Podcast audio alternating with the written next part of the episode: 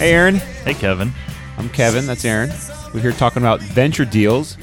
Be smarter than your lawyer and venture capitalist. This will be our fourth episode. Today we're covering chapter four economic terms of the term sheet. Now, we're going to break this one up into two. There's so much to discuss here, and we're trying to keep these things at 20 to 30 minutes that we're going to split up chapter four into two sections. Let me just start. Off. This chapter was a lot longer than the last chapter. Right. Yeah. So it wasn't just one page. For for someone who was preparing for this immediately before the podcast, that Right. probably threw you off. huh? yeah. much longer chapter. I do feel, Aaron, that you could probably do an entire chapter on each of these sections, Yes. right? You know, that that we have so much to talk about, and I want to make sure the stuff we're talking about today is generally applicable to most. I think we could get real in depth and detail in a couple of these things, and probably do entire podcasts on just liquidation preference, especially in light if you want to get real technical on liquidation preference, Right. right? I don't know if that that would be very interesting to anyone. Well, and also we gotta we gotta make a living somehow. That's So right. we gotta keep keep some of the special some of the for secret. us. But really good stuff here. So let's start with the broad one. I didn't even mention this, but price, right? Price being a big one. So let's talk about the concept of pre-money and post-money valuation. Aaron, you want to take that one? Yeah. Um. That's pretty simple. The pre-money valuation is the value of the company before you take on the investment that you're contemplating. Your post-money valuation would be your pre-money valuation plus the investment amount.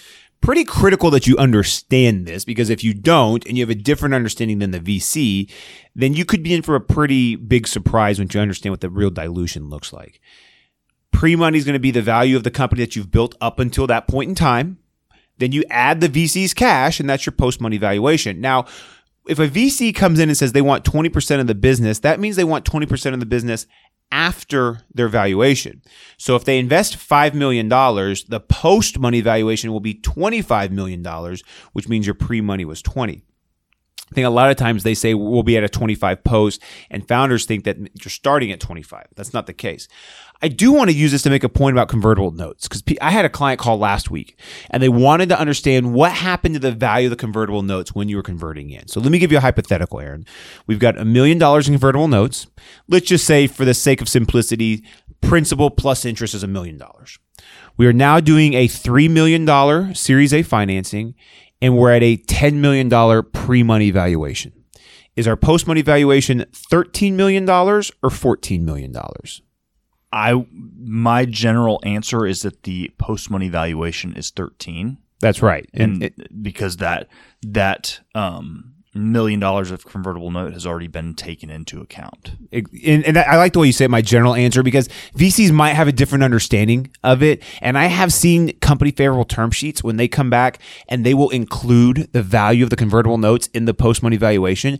But generally, that's not the way it goes because realize, guys, when you take on investment dollars and you have $3 million in investment, the reason why your post money valuation is now 13 million is because you have $3 million cash in the bank, right? You had $10 million of value before, plus probably no cash in the bank. Now you add $3 million of cash, so your value is $13 million. The first $10 million was value of intangibles, right? Software, intellectual property, contracts. Maybe you had some cash, maybe some assets, but you just added 3 million cash. So if you have a million convertible notes that you've already spent to get to that $10 million pre-money valuation, you wouldn't double dip and add that million convertible notes to your post money. Well, and some people might people might come in and say, "Oh, well, no, but you know, you had a, a million dollars of liability, a million dollars of convertible debt that is no longer debt, um, but it's just moving it from debt to equity." And mm, so, Right. you know, if you're looking at at a what is it, a balance sheet? That's correct. It's Is that- going to be in the same on the same side. That's a that's a great point, Aaron, and people do bring that up. So I don't want to say without fail that I have never seen convertible debts get added to a post money valuation. It can happen from time to time, and fantastic if it does, but do not count on it on that happening. Okay. So you've got your pre-money, post-money valuation. Usually people talk in terms of price per share or the the term sheet will talk about price per share, which sometimes requires a little additional work on the part of the lawyers or the principals on the term sheet to figure out what the valuation is. You simply take the price per share, multiply it times fully diluted shares and figure it out. I think it's best if the term sheet has both of those things in there, right? Let's just be clear about it. Our pre-money valuation is $10 million. We have 5 million shares outstanding, so it's $2 per share. Well, and it lets all the parties sort of, you know, check each other's math and say, okay, well, let me run this through my through my modeling. So uh, I agree. Spreadsheet. And be you know, one thing that we really want to impress on on the founders out there who are negotiating term sheets: be as specific as possible with the term sheet. Leaves much less room for interpretation or negotiation when you get to the doc drafting stage. All right, so we've got price per share. You are going to think about things in terms of price per share. Now, price per share actually gets to be very important when you get to the preferred financing round.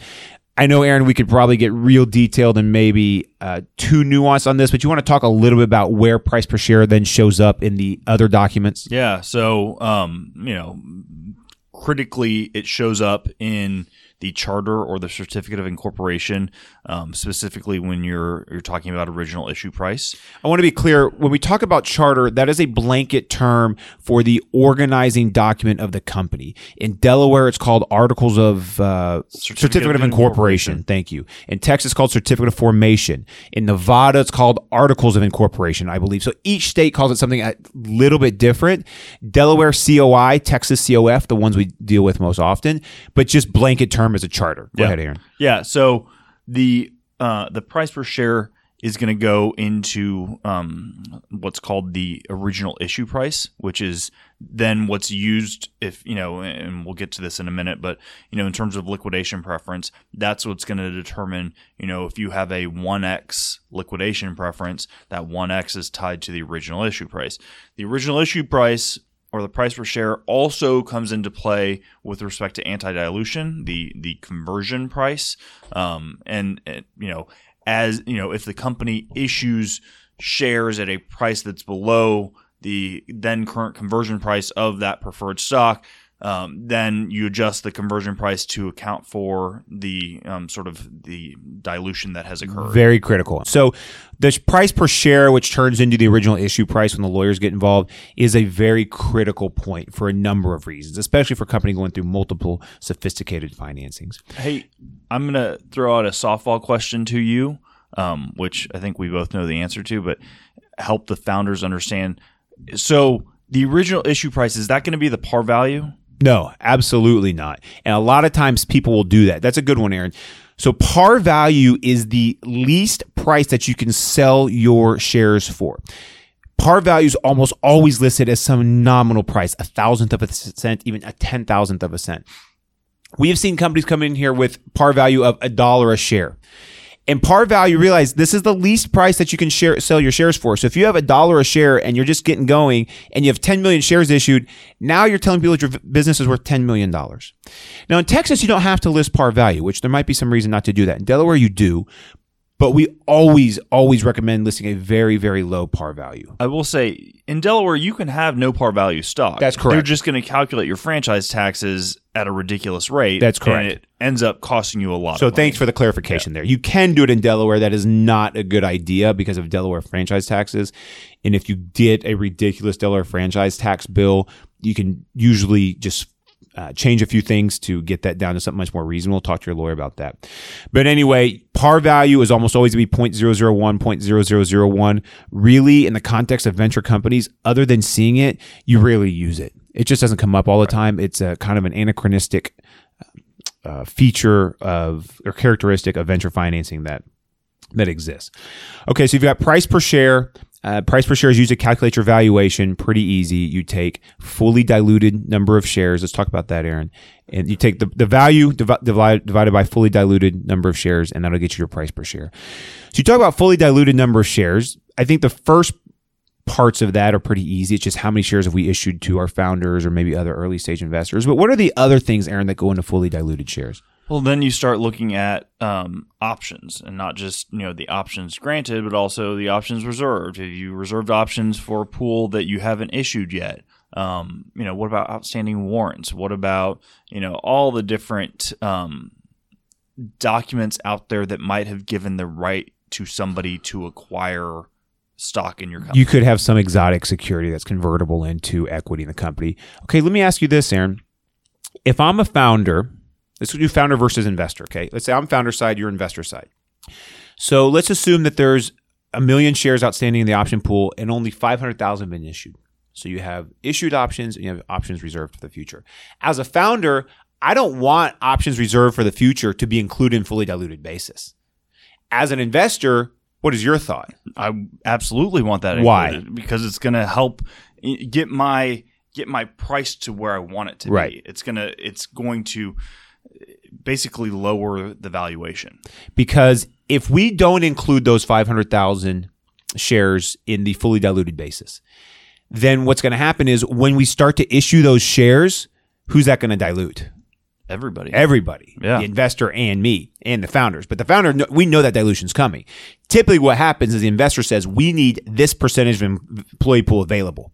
Right for future, and if you haven't issued those, then you don't have anything available. So we'll talk about that a little bit more when we get to the option pool. But I want to make the point that a fully diluted basis almost always includes every single security convertible into shares as well as anything reserved. Now, it does not generally include just what's reserved for future issuance uh, for investors. You know, a lot of times a company might authorize 25 million shares. But we've only issued 10 million, including a million into an option pool. That a million into the option pool, which has been designated for the option pool, would be fully diluted basis. The other 15 million there, that's just being held on the side. All right. So let's see. We wanted to talk about next thing liquidation preference. Oh, oh, you know what? Before we get to liquidation preference, I just want to make the point on pages 43 and 44, the book goes through some different factors. What they what the book considers factors that VCs might use when considering a change or an increase in valuation. We don't have time to get into every one of these, but I think these are really, really interesting. And this is where a well prepared founder or a good advisor or a good venture firm can be really, really helpful. Because I think there's a lot of things in this book that people can pick up on. But understanding the stage of the company, competition with other funding sources, experience of the entrepreneurs and leadership team, the VC's natural entry point, numbers, numbers, numbers, and the current economic climate, those are the things that Aaron and I could help our clients or help a startup to really breathe life into as they're negotiating with a VC.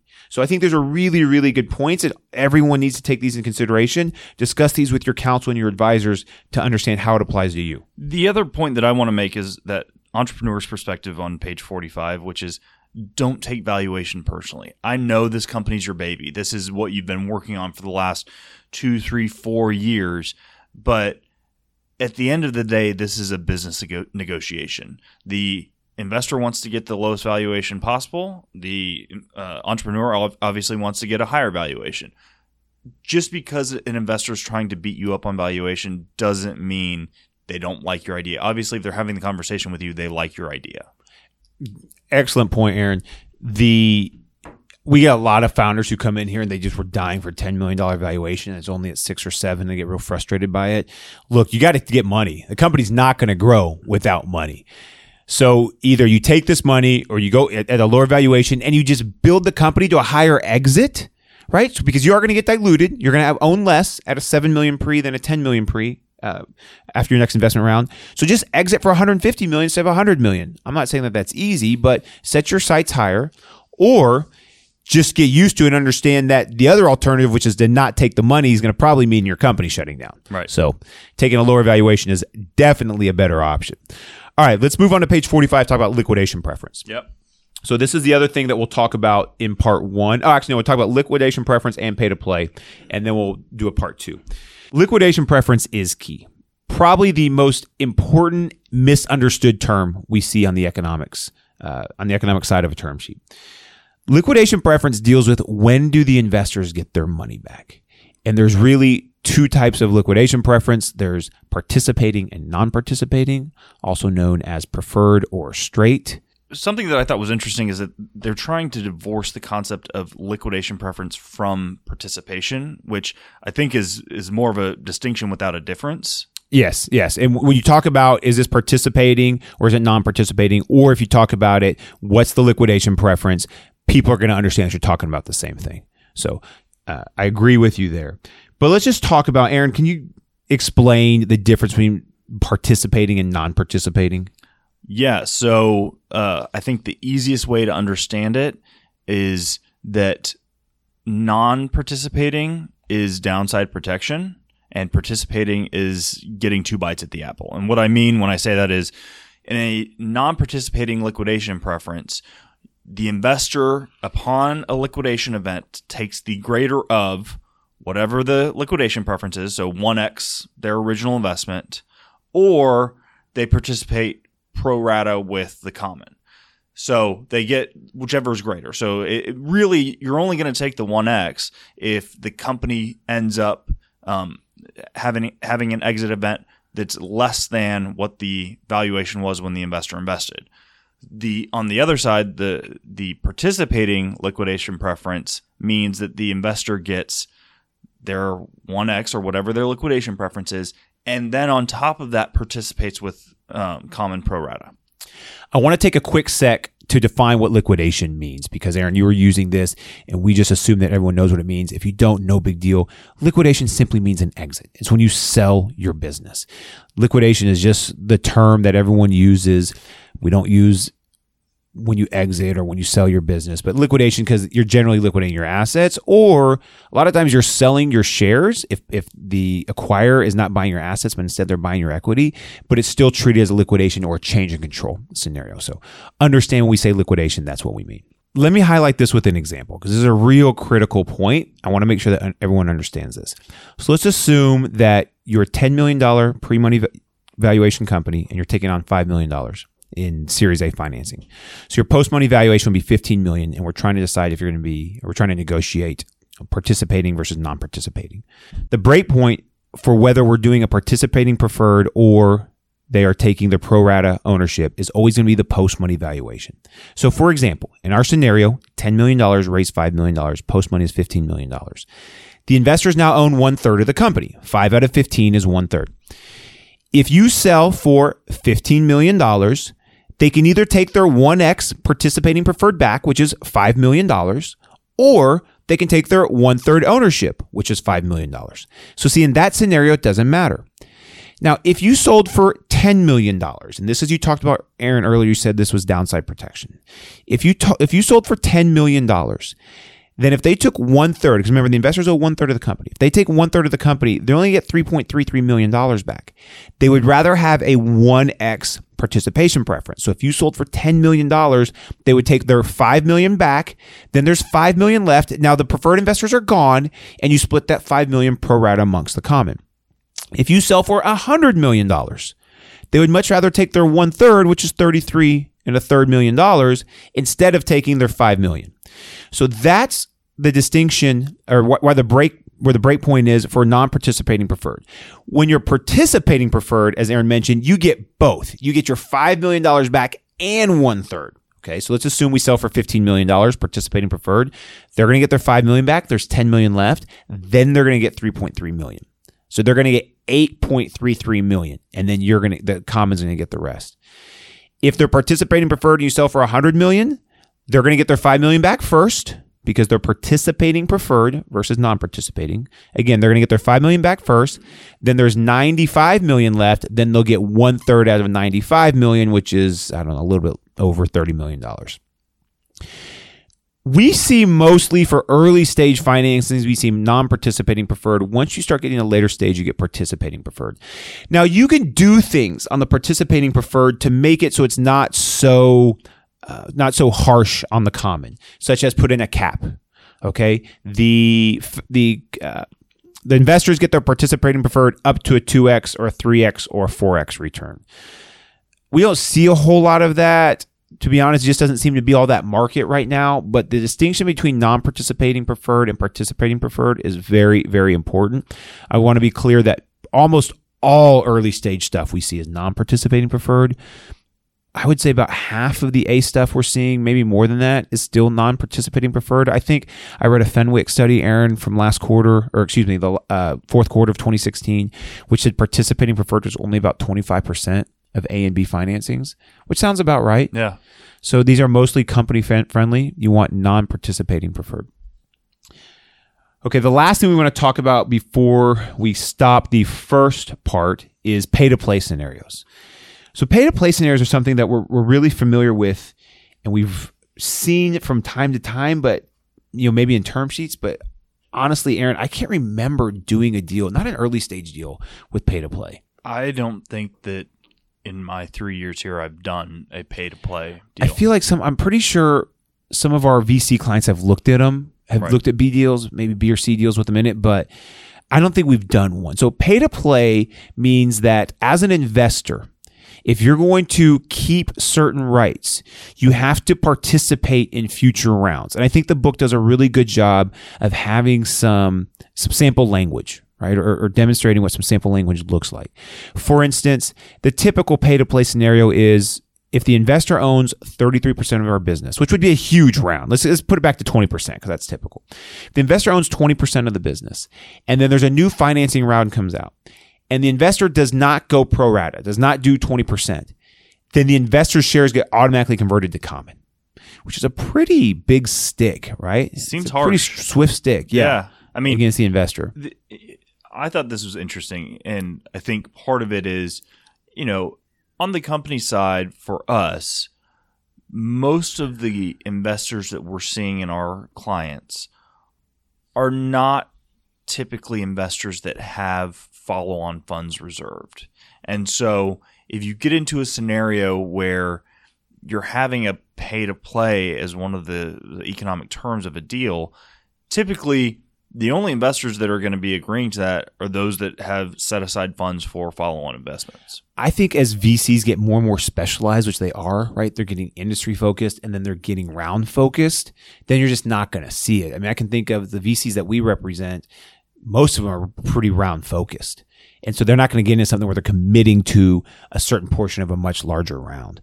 Now, there are definite there's there's definitely VCs where follow-on strategy is a pretty critical component of their investment thesis or investment philosophy. However, we just don't see it all that often. I wouldn't be surprised if this really goes away. Yeah. The other, I mean, I think more commonly the pay to play scenario that I see is you have a right of first offer or, or a participation right.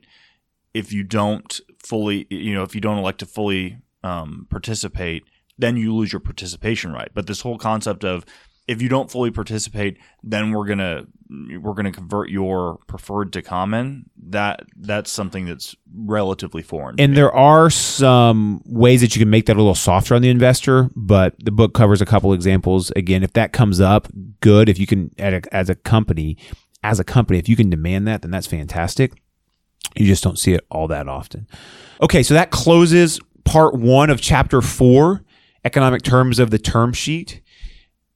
As always, check our show notes. Uh, we have references to find terms related content on the website, velawoodlaw.com. Blog, click on blog, then podcast. Then this is the Office Hours podcast. Follow us on Twitter at Velawood Law. Follow us on Instagram at Velawood. If you have questions or comments, we want to hear from you. Podcast at velawoodlaw.com. And finally, and most importantly, please remember to rate, review, and subscribe on iTunes. Look for the Office Hours podcast. five stars only. Five stars only. Otherwise, email Aaron how we can get to five stars. Uh, part two of this podcast coming up in a sec.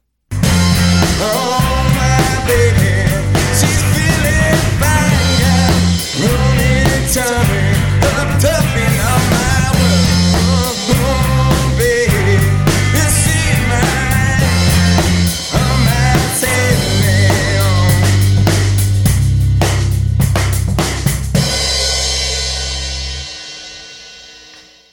All Velawood podcasts are recorded in our Dallas office in Mockingbird Station.